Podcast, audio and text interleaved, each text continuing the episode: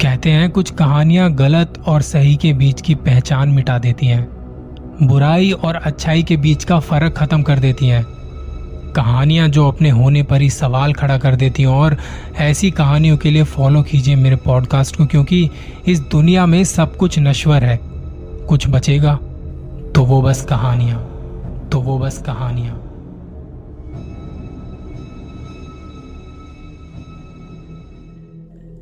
बस आते देख मैंने बस को हाथ दिखाया और कुछ ही सेकंड में वो बस मेरे सामने आकर रुक गई। मैंने खिड़की के पास बैठे कंडक्टर को अपने गाँव का नाम बताया और उनसे पूछा कि क्या ये बस मेरे गाँव जाती है? उस कंडक्टर ने बस अपना सर हाँ में हिलाया। मैं खुश हो गया। आखिरकार बस मिल गई थी और मैं अब अपने गाँव जाने वाला था। जल्दी से दरवाज़ा खोलकर मैं अंदर चला गया। जब मैं अंदर गया तो अंदर सब तरफ़ अंधेरा था। मुझे लगा कि मेरे अंदर जाने पर ड्राइवर लाइट चालू कर देगा, लेकिन ना तो ड्राइवर ने लाइट चालू की और ना कंडक्टर ने उसे लाइट चालू करने के लिए कहा। शायद वो भूल गए होंगे। मैंने अपने मोबाइल की फ्लैश लाइट ऑन की और खाली सीट को ढूंढते हुए मैं सबसे पीछे चला गया। वहाँ बैठे सारे पैसेंजर सो रहे थे। सभी ने अपने सर झुकाए हुए थे। वो देख मुझे थोड़ा अजीब सा लगा, क्योंकि सभी एक जैसी हालत में थे। जब मैं आखिरी सीट पर पहुँचा तो देखा कि एक औरत पेट के बल लेटी हुई थी। मैं उसे जगाना चाहता था कि तभी मेरा ध्यान पास की सीट पर चला गया। वो एक खाली सीट थी। मैंने वहीं ऊपर अपना बैग रख दिया और उस सीट पर बैठ गया। काफ़ी देर इंतज़ार करने के बाद भी बस का कंडक्टर टिकट लेने पीछे नहीं आया। अंधेरा वहाँ बहुत घना था, बहुत घना। आगे कुछ भी ठीक से देख नहीं पा रहा था। मुझे वहाँ बैठे हुए करीब पंद्रह मिनट हो गए थे, लेकिन कंडक्टर अब भी अपनी जगह पर ही बैठा था। मुझे नींद आने लगी थी। मैं अपनी सीट पर बैठे बैठे झपकियाँ ले रहा था। मैंने सोचा कि जब उसे आना होगा तब आ जाएगा, और मैं वहीं अपनी जगह पर बैठा रहा। मुझे इतना याद नहीं कि तब वक्त क्या हो रहा था। आसपास सब कुछ बहुत शांत था। शायद सभी गहरी नींद में सो रहे थे। कोई किसी से बात नहीं कर रहा था। तभी एक अजीब सी आवाज़ ने मेरा ध्यान अपनी तरफ़ खींचा। वो आवाज़ मेरे पीछे की सीट से कहीं से आ रही थी। मैंने पीछे देखा तो मेरे पीछे की सीट पर कोई नहीं था। कुछ देर के लिए मुझे वो सब नॉर्मल सा लगा। और फिर मैंने पीछे मुड़कर देखा। मुझे याद आया कि अभी कुछ देर पहले मेरे पीछे कोई औरत थी। मैंने फिर गौर से देखा, लेकिन वहाँ कोई औरत नहीं थी। पता नहीं वो औरत अचानक कहाँ चली गई। मैंने अपने आप को समझाते हुए कहा, शायद वो औरत आगे कहीं चली गई होगी। मैंने उस बात को यहीं जाने दिया और फिर से अपनी आँखें बंद कर ली। कुछ वक्त बाद एक बहुत ही ज़ोर का झटका लगा और मेरी आँख खुल गई। मैंने देखा कि वहाँ उस बस में सारे लोग उल्टे सीधे होकर यहाँ वहाँ पड़े हुए थे। कोई बस की छत से चिपका हुआ था तो कोई सीट पर टेढ़ा पड़ा हुआ था। किसी की गर्दन टूटी हुई थी तो किसी का हाथ उखड़ा हुआ था। वो देख मुझसे रहा नहीं गया। मैंने घबराकर अपना मोबाइल निकालना चाहा। जब तक मैं अपना मोबाइल निकाल पाता, देखा तो सब पहले जैसे शांत हो चुका था। पता नहीं चला कि वो मेरा वहम था या कोई मैंने बुरा सपना देखा था। मुझे कुछ अजीब सा लगने लगा था तब। मेरा ध्यान खिड़की से बाहर चला गया। देखा कि बस बहुत तेज़ी से आगे बढ़ रही थी, जैसे ड्राइवर किसी नशे में गाड़ी चला रहा हो। मैं इतना तो समझ गया था कि गाड़ी की स्पीड हद से ज़्यादा है। वो देख मुझे और भी डर लगने लगा था। मेरे साथ कुछ तो बहुत अजीब हो रहा था, या फिर उससे भी ज़्यादा कुछ बुरा होने वाला था। मैंने ऊपर जहाँ सामान रखने की जगह देखी थी, वहाँ अपना बैग लेने के लिए हाथ डाला। उस जगह पर कुछ अजीब सा महसूस हुआ। वहाँ मैंने किसी के हाथ को महसूस किया। वो एहसास होने से पहले ही मैंने उसे बैग समझकर खींच लिया था और अगले ही पल एक कटा हुआ हाथ मेरी आँखों के सामने लटक रहा था। मैंने घबराकर उसे दूर कर दिया और अपना हाथ हटा लिया। डरते हुए मोबाइल की फ्लैशलाइट ऑन की। देखा तो वो मेरे बैग का स्ट्रैप था। उसे हाथ समझकर मैं बहुत बुरी तरह से डर गया था। अब मुझे थोड़ा एहसास हो गया था कि यहाँ कुछ तो बहुत अजीब हो रहा है। कुछ तो है जो मेरी समझ से बाहर है। मैं बैठकर सोचने लगा कि क्या करना है। बस भी तेज़ी से चलती जा रही थी। और मैं कहाँ था, मुझे कुछ पता नहीं। अचानक से एक बहुत तेज की बदबू आने लगी। इतनी तेज कि उस बंद बस में मेरी तबीयत बिगड़नी शुरू हो गई। सारी खिड़कियाँ बंद थी। मैंने अपनी सीट की खिड़की को खोलने की कोशिश की, लेकिन शायद खिड़की जम गई थी। बहुत ताकत लगाने के बाद भी खिड़की नहीं खुली। मैं उठकर तेज़ी से कंडक्टर के पास गया और वहाँ जाकर मैंने उससे कहा कि, जल्दी से बस रोक, मुझे तकलीफ़ हो रही है। मेरा यहाँ दम घुट रहा है। उसने मेरी बात को सुनकर अनसुना कर दिया। मैंने फिर उससे कहा देखो मुझे बहुत अजीब लग रहा है। मेरी तबीयत खराब हो रही है। मैं इस बदबू को सहन नहीं कर पा रहा हूँ। तब उस कंडक्टर ने एक अजीब सी आवाज़ में कहा यह बस किसी के कहने पर नहीं रुकती। ये बस तुम्हें तुम्हारी मंजिल पर पहुँचा के ही रुकेगी। मैंने गुस्से में कहा कैसी मंजिल? कौन सी मंजिल? तुम्हारी मौत। हा हा हा हा हा हा हा। उसकी वो हँसी की आवाज़ सुनकर मुझे बहुत गुस्सा आ गया था। मैं अपना बैग लेने के लिए फिर से पीछे चला गया था। बैग उठाया और वापस दरवाजे के पास जाके खड़ा हो गया।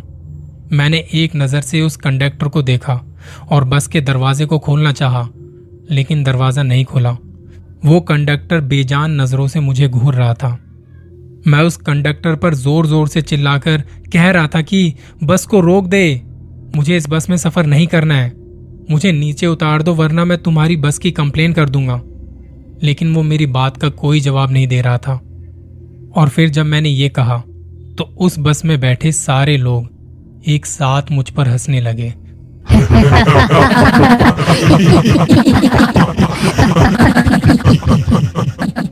वो सब कुछ बहुत ही अजीब सा था। अजीब नज़ारा, अजीब आवाज़ें, जिसे देखकर सुनकर मेरे रोंगटे खड़े हो गए। बहुत से लोगों के चेहरे गायब थे। किसी का हाथ नहीं था, किसी के पैर गायब थे। मैं अपनी जान बचाने के लिए वहाँ से उठकर ड्राइवर के कैबिन में चला गया। देखा तो ड्राइवर मरा पड़ा था और गाड़ी अपने आप तेज़ी से चलती जा रही थी। वो देख मेरे हाथ पाँव कांपने लगे। मुझे कुछ समझ नहीं आ रहा था कि ये सब क्या हो रहा है मेरे साथ और क्यों हो रहा है। वो सारे लोग मेरी तरफ़ बढ़ने लगे। मैंने गाड़ी के कांच को तोड़कर वहाँ से कूदना चाहा और तभी तभी एक बहुत ज़ोर की आवाज़ आई और मैंने अपना होश खो दिया। कितने दिनों बाद मुझे होश आया, मुझे वो तक पता नहीं। मैं बस इतना समझ रहा था कि मैं अपनी आँखें खोल नहीं पा रहा हूँ, अपने शरीर को हिला नहीं पा रहा हूँ। मेरा पूरा शरीर दर्द से कर रहा रहा था। उसके कुछ दिनों बाद जब मुझे ठीक से होश आया, तब मुझे पता चला कि मेरा एक पैर टूट गया है। चेहरे पर बहुत सारी चोटें हैं। एक हाथ पर और एक मेरे पैर पर प्लास्टर चढ़ा हुआ है और मैं पिछले तीन हफ्तों से हॉस्पिटल में पड़ा हुआ हूँ। मेरे ठीक होने के बाद मेरे गाँव वालों ने मुझे बताया कि मैं गाँव के पास एक खाई में पड़ा हुआ मिला था। जब मैंने उनसे किसी बस के बारे में पूछा, तब उन्होंने बताया कि मेरे आसपास कोई भी बस नहीं थी। उसके कुछ दिनों बाद मुझे एक और बात पता चली। मेरे साथ और हादसे से कुछ दिनों पहले उसी रास्ते पर एक प्राइवेट बस का एक्सीडेंट हुआ था और उस एक्सीडेंट में कंडक्टर और ड्राइवर समेत सारे के सारे यात्री मर चुके थे। उस हादसे ने मुझसे मेरी अच्छी खासी ज़िंदगी छीन ली। बिना व्हील चेयर के सहारे से मैं चल भी नहीं पाता हूँ। घर वाले कहते हैं कि तू बच गया। मैं कहता हूँ हाँ मैं बच गया हूँ। पर मौत को इतने करीब से देखने के बाद आज भी उस हादसे को याद करके सहम जाता हूँ मैं। अब आते हैं अपनी दूसरी कहानी पर। आखिर वो हाथ किसका था? किसी तरह आज की रात कट गई और फिर सुबह दोनों शॉपिंग पे निकले। तब दोनों को घूमते घूमते किसी दुकान पर एक शॉल पसंद आया। पंकज ने उसके लिए वो शॉल तभी खरीद लिया। तब शॉल हाथ में लेके सौम्या ने गुस्से से उसकी तरफ़ देखते हुए कहा मुझे भी ये चाहिए।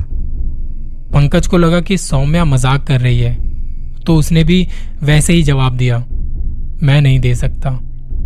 तुम्हारे लिए एक ही बहुत है। तो सौम्या फिर से चीख के गुस्से में बोली देवी ना तुम्हें सौम्या को देवी है? सौम्या को देवी। पंकज ने उसकी बात सुन के रास्ते में कोई सीन क्रिएट नहीं किया और तभी जाके दूसरी शॉल ले आया। और होटल पहुँचते ही सौम्या ने पंकज से जो कहा उससे सुनने के बाद पंकज कुछ बोल भी नहीं पाया। वाह मिस्टर पंकज फिजूल खर्ची तो कोई आपसे सीखे। एक ही जैसी दो दो शॉल खरीद ली आपने। क्या करेंगे? पंकज को यह सब सुन के थोड़ा झटका लगा। उसने टाइम बर्बाद ना करते हुए अगले ही दिन की टिकट बुक कर ली, वापस असम जाने के लिए। पहले शिमला से दिल्ली वो बस से पहुँचे। बस अड्डे पर सौम्या को वज़न तोलने की मशीन दिखी। सौम्या ने उसमें सिक्का डाल के वज़न तोलना चाहा और उसमें वज़न आया 130 किलो। जबकि सौम्या का वज़न 60 किलो से ज़्यादा हो ही नहीं सकता था। उसने दोबारा चेक किया और फिर वही 130 किलो। तीसरी बार देखा तो अब भी वही। इस बार पंकज बोला, मैडम जी, तुम्हारा वज़न तो साठ किलो से ज़्यादा नहीं लगता। बाकी का वो वज़न जो है, शायद तुम्हारे स्ट्रेस लेने का नतीजा है। और वैसे भी बस अड्डे पर आज तक किसका वज़न सही निकला है, जो तुम्हारा आएगा? दोनों ने दिल्ली आते ही शाम की फ़्लाइट पकड़ी। जो कि कोलकाता में कुछ देर रुकी। सौम्या ने पूछा हम कहाँ हैं? पंकज ने खिड़की के बाहर देखते ही कहा अभी हम कोलकाता में हैं। सौम्या को ये सब सुन के पता नहीं क्या हुआ। जिस लड़की को बंगाली का एक भी अक्षर नहीं आता था उस लड़की ने बंगाली में कहा कालीबाड़ी जाबो कालीबाड़ी पंकज को सौम्या की ये बात समझ नहीं आई।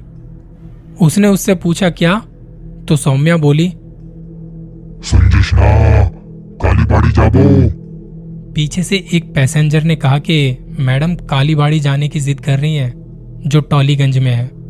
पंकज अब तक के इतने सारे हादसों से परेशान तो था ही।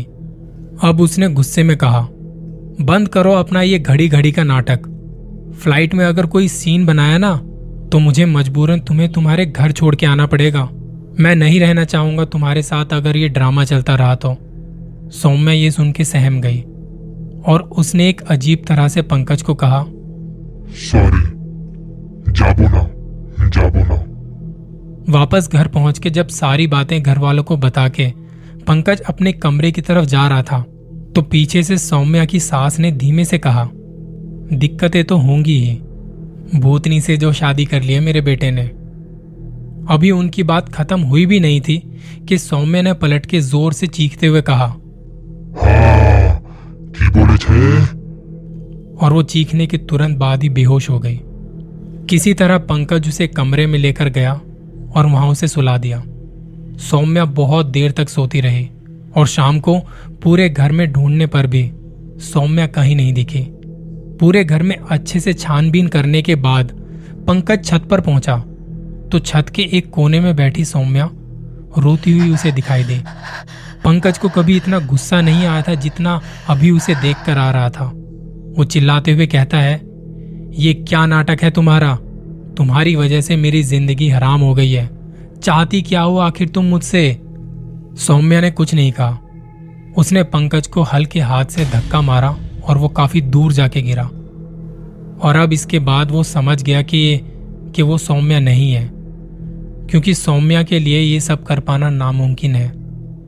उस दिन पंकज नहाकर आईने के सामने खड़े होकर खुद को सवार ही रहा था कि तभी उसने आईने में पीछे देखा। बेड पर बैठी सौम्या ऊपर देखते देखते अपने आप से ही बातें किए जा रही थी। चली जाओ यहाँ से तुम। तुम चली जाओ चली जाओ यहाँ से। पंकज ने ज़ोर से सौम्या को पकड़ के हिलाया और कहा क्या कर रही हो तुम सौम्या? पागल हो गई हो क्या? जीना दुश्वार कर दिया है तुम्हारी इन हरकतों ने मेरा। पंकज की बातें सुनकर सौम्या ने कहा ये तुझे काली बाड़ी लेकर नहीं जाएगा। और अगर ये नहीं ले गया तो तू मुझे ले जाएगी ना? हाँ बोल मुझे ले जाएगी ना? पंकज ने बिना समय बर्बाद किए अगले दिन कोलकाता की टिकट्स बुक करवाई और सौम्या को लेकर पहुँच गया कोलकाता के टॉलीगंज कालीबाड़ी में। वहाँ पहुँचते के साथ ही सौम्या ज़ोर से चीखने लगी थोड़ी छटपटाई और उसके बाद उसके बाद वो बेहोश हो गई। बड़ी कोशिशों के बाद जब वो होश में आई तो उसके पास बस एक सवाल था। हम तो शिमला में हनीमून मनाने गए थे ना? ये यहाँ कैसे आ गए? अब इसके बाद पंकज और सौम्या के साथ कोई घटना नहीं घटी। लेकिन आज भी जब पंकज इन सब पुरानी बातों को याद करता है, उनके बारे में सोचता है या कोई पूछ लेता है तो सौम्या का वो डरा हुआ और डरावना चेहरा सामने घूम जाता है। ज़िंदगी में कई ऐसी घटनाएँ घटती हैं, जिसका जवाब हम में से किसी के पास भी नहीं होता, और ना इन सवालों का जवाब विज्ञान दे पाता है।